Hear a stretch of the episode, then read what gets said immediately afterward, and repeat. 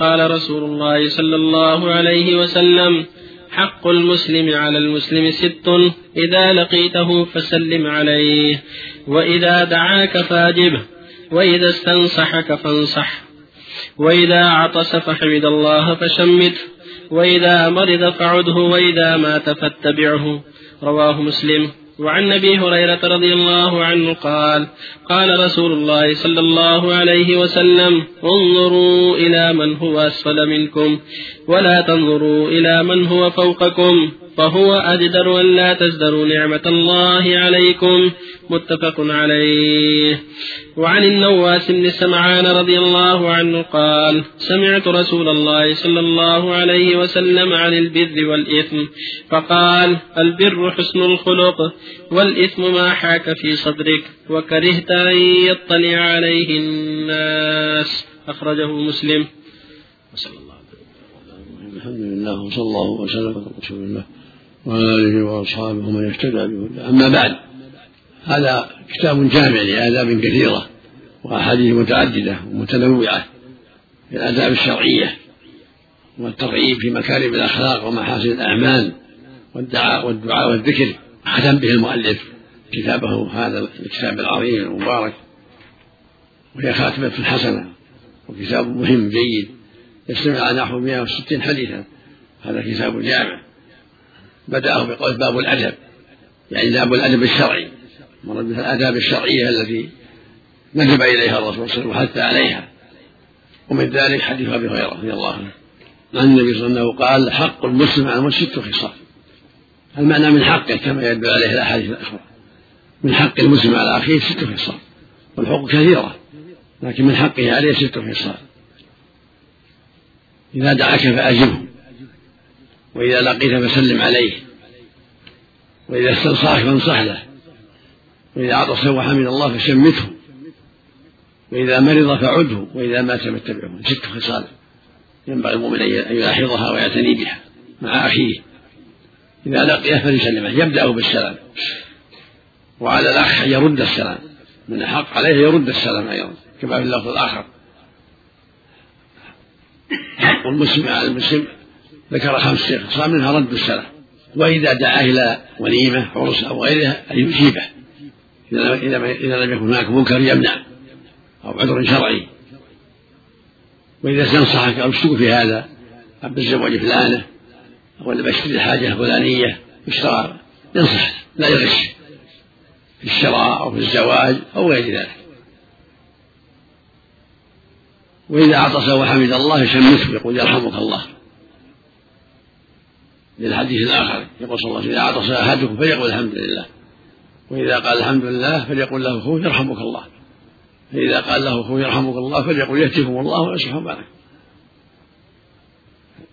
المشروع المؤمن أن يعتني بهذا. متى عطس أخوه وحمد الله فليقول يرحمك الله. وهو يقول يهتكم الله ويصلح بالك وفي هذا الأمر يدل التأكد. فلي فليقول له يرحمك الله. والأصل الأوامر الوجوب يدل على تأكد هذا الأمر؟ وإذا مرض فعده وإذا مات فاتبعه. يقول النبي صلى الله عليه وسلم عود المريض وأطعم الجائع وهو كل عافية أخرجه البخاري في الصحيح. في آية المريض من حق المسلم على أخيه. ويقول براء بن عازب في الصحيحين أمرنا الرسول سبع. ذكر منها آية المريض.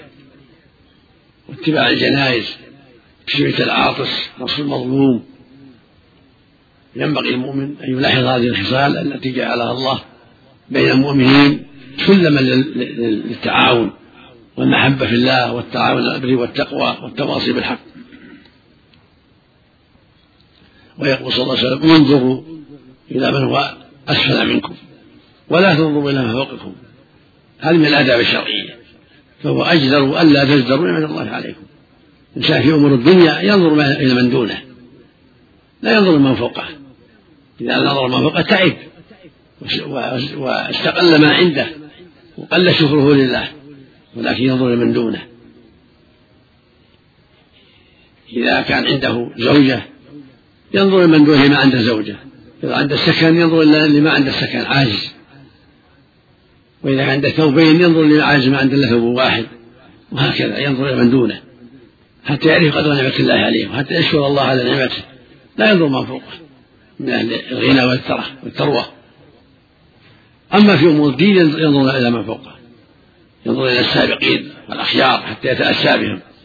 في أمور الدين ينظر إلى أهل العبادة والصلاح والاستقامة حتى يتأسى بهم. ويقول عليه الصلاة والسلام لما سأله أن أواس عن البر والإثم قال البر حسن الخلق والإثم ما حاك في وكانت يطلع عليه الناس.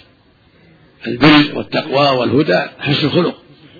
المعنى أن حسن الخلق من البر. البر عام البر يطلق على الإيمان والهدى. قال الله تعالى ولكن البر من اتقى فالبر كلمة عامة كالإيمان والتقوى. فمن البر ومن التقوى ومن الهدى ومن الإسلام حسن الخلق. أن تحسن خلقك مع الناس مع زوجتك مع أولادك مع جيرانك مع إخوانك المسلمين. لا تكن فظا غليظا ولا سيء الكلام. طيب الكلام طيب المعاشرة مع الأهل وغيرهم. البر حسن الخلق. الحديث الآخر الذي يأتيكم يقول صلى الله عليه وسلم إنكم لا تسعون الناس بأموالكم ولكن يسعهم منكم بس الوجه وحسن الخلق. والإثم ما حكى في نفسك وكرهت يلقى عليه الناس. ما حكى في نفسك واشكل عليك أمر دعه انتبهه من الإثم. كما قال صلى الله عليه وسلم دع ما يريبك إلى ما إلى ما لا يريبك. قال صلى الله عليه وسلم من اتقى من اتقى الشبهات فقد استبرأ على دينه وعرضه إذا أشكل عليك قول أو عمل أو طعام هل هو حلال أو حرام دعه من باب الحيطة وفق الله الجميع. الله. تشميت العاطس فرض أو فرض عين أحسن الله إليك. ظاهر النصوص فرض عين. ظاهر النصوص وجوب على المؤمن إذا سمع يحمد الله. أحسن الله إليك. والمعروف والمعروف عند العلماء إن السنة مؤكدة لكن ظاهر الأوامر الوجوب لأن الرسول أمر بذلك. نعم. إلقاء السلام حكمه. السلام. حكم المعروف عند السنة ولكن ظاهر الأوامر الوجوب ورده واجب. الرسول أمر بهذا وهذا أمر بالسلام ورد السلام أمر بالسلام. لا ينبغي التساهل في هذا. ينبغي له الامتثال والمساره إلى أوامر الله. سئلتم عفى الله عنك قبل. السلام. قلت سابقا أن معروف عند العلماء عباد سنة مؤكدة والجواب واجب. عفى الله عنك سئلتم عن لكن افضل للمؤمن أن يتحرى أوامر الرسول لا يتساهل فيها. يبادر إلى أوامر الله. عفى الله عنك سئلتم عام 1415 عن هذا. قلت حكم السلام القول بالوجوب قول قوي. نعم. وهو يرى ذلك سماحته مستدلا بهذا الحديث. نعم. متجه الكلام. نعم. عفى الله. صلى الله عليك حديث من بدا الناس بالله من بداهم بالسلام. صحيح؟ نعم رواه أبو داود بسند جيد السبب أن أكثر شباب الطلاب في الجامعات تقريبا كلهم نسوا هذا الفعل. ما هو سبب أن أكثر الطلاب في الجامعات نسوا هذا الفعل؟ يمرون يعني بعضهم بعض ولكن ما يتمون الله يهدي الجميع الله عليك. الله يهدي. الله يهدي الجميع الوليمة الدعوة بالوليمة فقط عفى الله عنك. ما عليه شيء ما اعلم فيه دليل عامة. لكنها, يعني؟ لكنها اكد ما أعلم دليل يخصها يعني لكنها اكد من غيرها. سواء دعاك يعني على قهوة أو عرس أو كل شيء. نعم. نعم قدس الله روحه وطيب الله ثراه للعالم. نور ضريحه ما في شيء. وللوالدين احسن الله. كل مسلم. أحسن الله إليك. ناخذ يعني سواء كانت المأدبة ولا القهوة شاي. ظاهر النصوص يعني ظاهر النصوص عامة. لو دعيت الا ذراع أو كراع الا أجبت. صلى الله عنك الآن في الزواجات يرسل إلى المدعوين بطاقة قد يمكن ما يعلم يعني رب الأسرة ال- الذي يدعو أن وصلت لهذا الرجل أو لا. هل هذا يلزم من وصلتها الإجابة؟ ظاهر وهي النصوص. توزع يعني بشكل عشوائي. ظاهر النصوص الوجوب إذا سموه. إذا سموه. يكتبون اسما إذا سموه نعم. صلى الله عليك.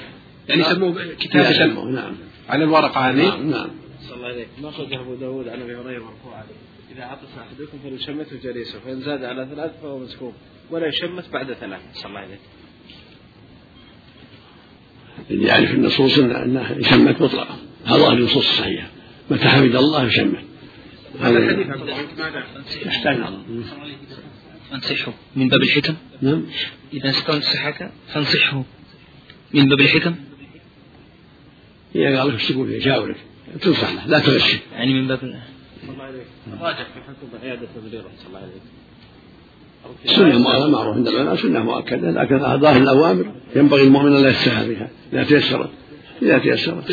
تشميت غير المسلم عفى الله عنك. نعم. تشميت غير المسلم. إذا حمد الله يشمت لو كان غير ذمي ولا إذا حمد الله لكن يقال يهديكم الله كما كان اليهود يتعاطسون فيقول يهديكم الله. شيخ بارك الله فيك إذا عطس رجل ولم يسمعه يا شيخ لكن اللي بجانبه آه، شمتوه يشمت يا شيخ أو شرط السماع سمعه بارك الله فيك.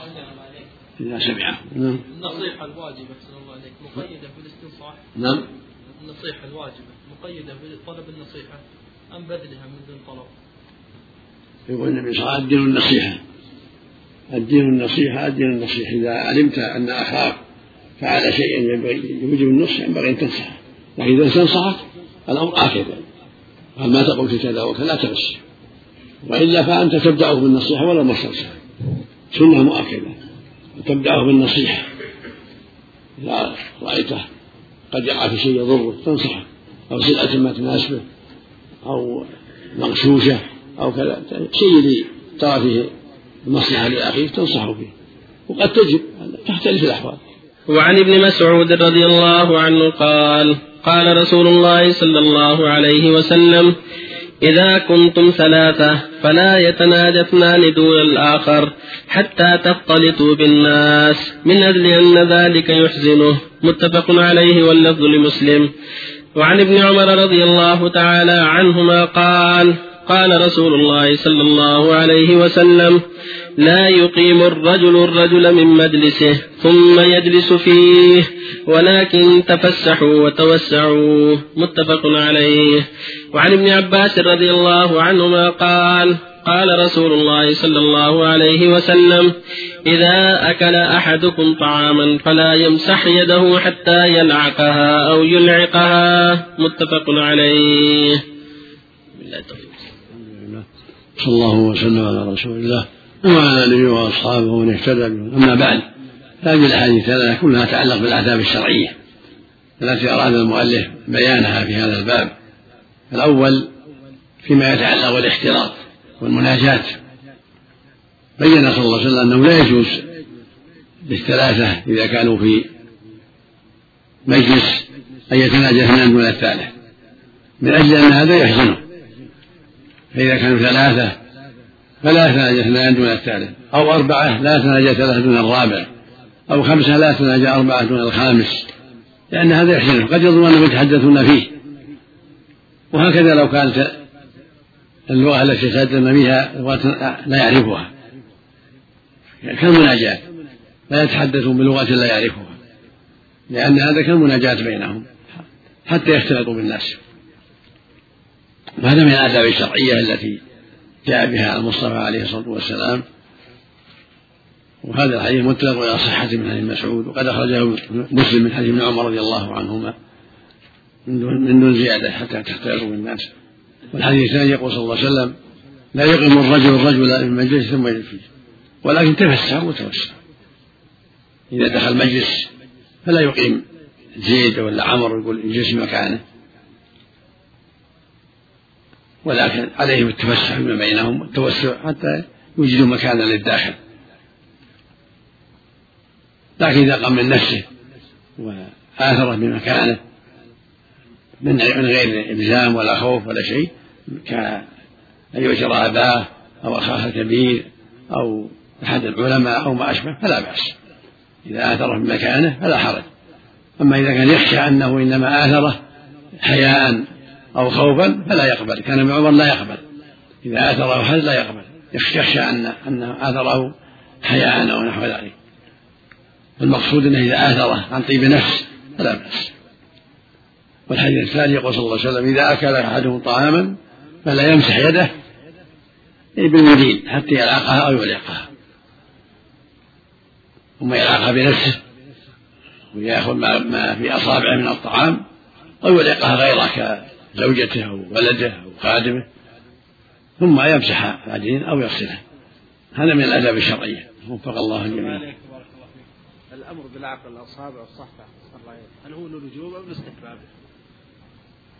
الأصل الأوامر الوجوب والمعروف عند العلماء أن الاستحباب لكن الأصل الأوامر الوجوب الأصل في الأوامر الرسول ونواهيه. الوجوب في الأوامر وفي التحريم في النواهي هذا هو الأصل. نعم. نعم. لو استأذن الشخص نفسه وقالوا تسمح تقول من هنا حتى فلان يجلس مكانك. لا لا يقولون لك شيء. هو حق المكان. هو حق المكان. نعم. كبير في السن يا شيخ. ولو هو حق مكانه السابق حق مكانه نعم. الشارح وكذلك من اعتاد في المسجد محلا يدرس فيه فهو أحق به. هذا ما عليه توجه ما عليه دليل. لا لا. هذا غلط. من سبق فهو أحق. واحد كبير في السن دخل في مجلس مثلا ويطلب من الصغير قم. نعم من باب الايثار إذا آثره لا بأس. اما يقومه لا. أيوه. اما إذا اثر بطيب نفس بالاحترام يعني. إذا اثر بطيب نفس لا بأس. الاستئذان ما يمكن عمل نعم. حتى لو استاذنوا قالوا تسمح تقول من المكان هذا يجلس فلان.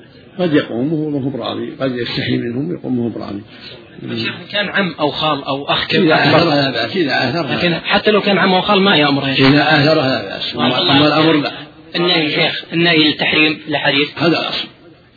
الأصل يقول صلى الله عليه وسلم ما نهيتم عنه فاجتنبوه. كم مسموح إذا كان المجموعة خمسة أو ستة والباقين أرادوا أن يتناجوا فيما إذا كان بينهم الباقي واحد. نعم. إذا كان الباقي واحد هو محل النهي. أما إذا كان الباقي أكثر أكثر من واحد فلا بأس. من من كان إذا كان من واحد لا بأس. جزاك الله خيرا. القائم من النوم أحسن الله. نعم. غسل اليدين للقائم من النوم. واجب. لا لا لا يغمس يده حتى يغسلها ثلاثة حتى لو كان فيها القيلولة أحسن الله عنك لا هذا نوم الليل أما أسهل لكن إذا غسلها لو غسل- ولو من نوم النهار. أقل من ثلاث يا شيخ يجزئ نعم. لو غسلها أقل من لا ثلاث ثلاث النبي أمر بغسلها ثلاثة. صلى الله عليه وسلم. ذكر الشيخ الألباني في التعليق على صحيح مسلم حديث الحسن صلى الله عليه. مفاده معناه النهي عن قول الإنسان لآخر مطلقا. ما ما أعرف هذا. لا- يقيم الرجل إقامته أما القيام له لا بأس. إذا قام اختياره إيه نعم. لا بأس. من باب الإيثار. اي نعم. صلى الله عليه. نعم. نعم. الإيثار بمجالس القرآن. إذا كان يقيم من الصف الأول من أجل فلان. يترك الصف الأول يزيح من أبيه أو عالم. الأقرب أنه لا لا لا حرج في الإيثار. إذا آثر لكبر سنه أو لعلمه أو هذا. يحتج العلماء على هذا أن لما وفد ثقيف وفد ثقيف لما جاء وفد ثقيف من الطائف جاء المغيرة يبشر بهم. فقال الصديق دع, دع البشارة لي. فآثره المغيرة وبشر بهم الصديق. جاء في السنة الأمر بإفشاء السلام. فهل نقول بوجوبه؟ نعم. هل نقول بوجوب إفشاء هذا ظاهر ظاهر السنة. طيب. الرسول أمر بذلك. الجمهور ما يقول بالسنة يا شيخ. النبي صلى الله عليه وسلم قال إذا لقيته فسلم عليه معروف عند العلماء أن المدء سنة والرد واجب لكن القول بين أن الواجب أن الجميع واجب خيرهما الذي يبدأ لا أحسن. هذا ظاهر السنة. بس صارف له عند الجمهور يا شيخ. يقول صلى الله عليه وسلم إذا لقيت أخاك فسلم عليه. إذا لقيت أخاك فسلم عليه. قول صلى الله عليه وسلم في رواية توضأ وانضح فرجك. يستدل به من يقول يجوز تقدم الوضوء على الاستنجاء فمن رد يا شيخ؟ جاء تصريح ثم ثم أصل. أمر صلى الله عليه وسلم بغسل الفرج. غسل الفرج ثم توضأ. جاء ما في حديث علي رضي الله عنه. الاستنجاء قبل. إذا دخل الإنسان على مجلس هل السنة أن يجلس حيث ينتهي المجلس؟ صلى الله عليه؟ هذا السنة حيث ينتهي المجلس. إلا إذا آثر أحد إي نعم. الله سلم ويجلس عند أحد ينتهي المجلس الله كيف يرد كيف يرد المصلي آه، السلام؟ بالإشارة كيف كيف الإشارة؟ كان النبي يرد بيده كأنه يصافح أي نعم. جزاك الله. بأصبعك. تم- تمسح بأصبعك حتى تأخذ البقية ثم تلعقه. وهذا يعني من السنة. بالأصابع نعم. تسلتها بالأصابع المخدوم كذلك يا شيخ. ها؟ المخدوم يا شيخ قلتم أحسن الله عملك وش فيه؟ المخدوم الرجل أن يلعق أصابعه مخدومة. مخدومة أو ولدها أو زوجته يلعقها أو يلعقها. وعن أبي هريرة رضي الله عنه قال قال رسول الله صلى الله عليه وسلم ليسلم الصغير على الكبير والمار على القاعد والقليل على الكثير. متفق عليه. وفي رواية لمسلم والراكب على الماشي. وعن علي رضي الله عنه قال قال رسول الله صلى الله عليه وسلم يجزي عن الجماعة إذا مروا وأن يسلم أحدهم ويجزي عن الجماعة أن يرد أحدهم. رواه أحمد والبيهقي. وعنه رضي الله عنه قال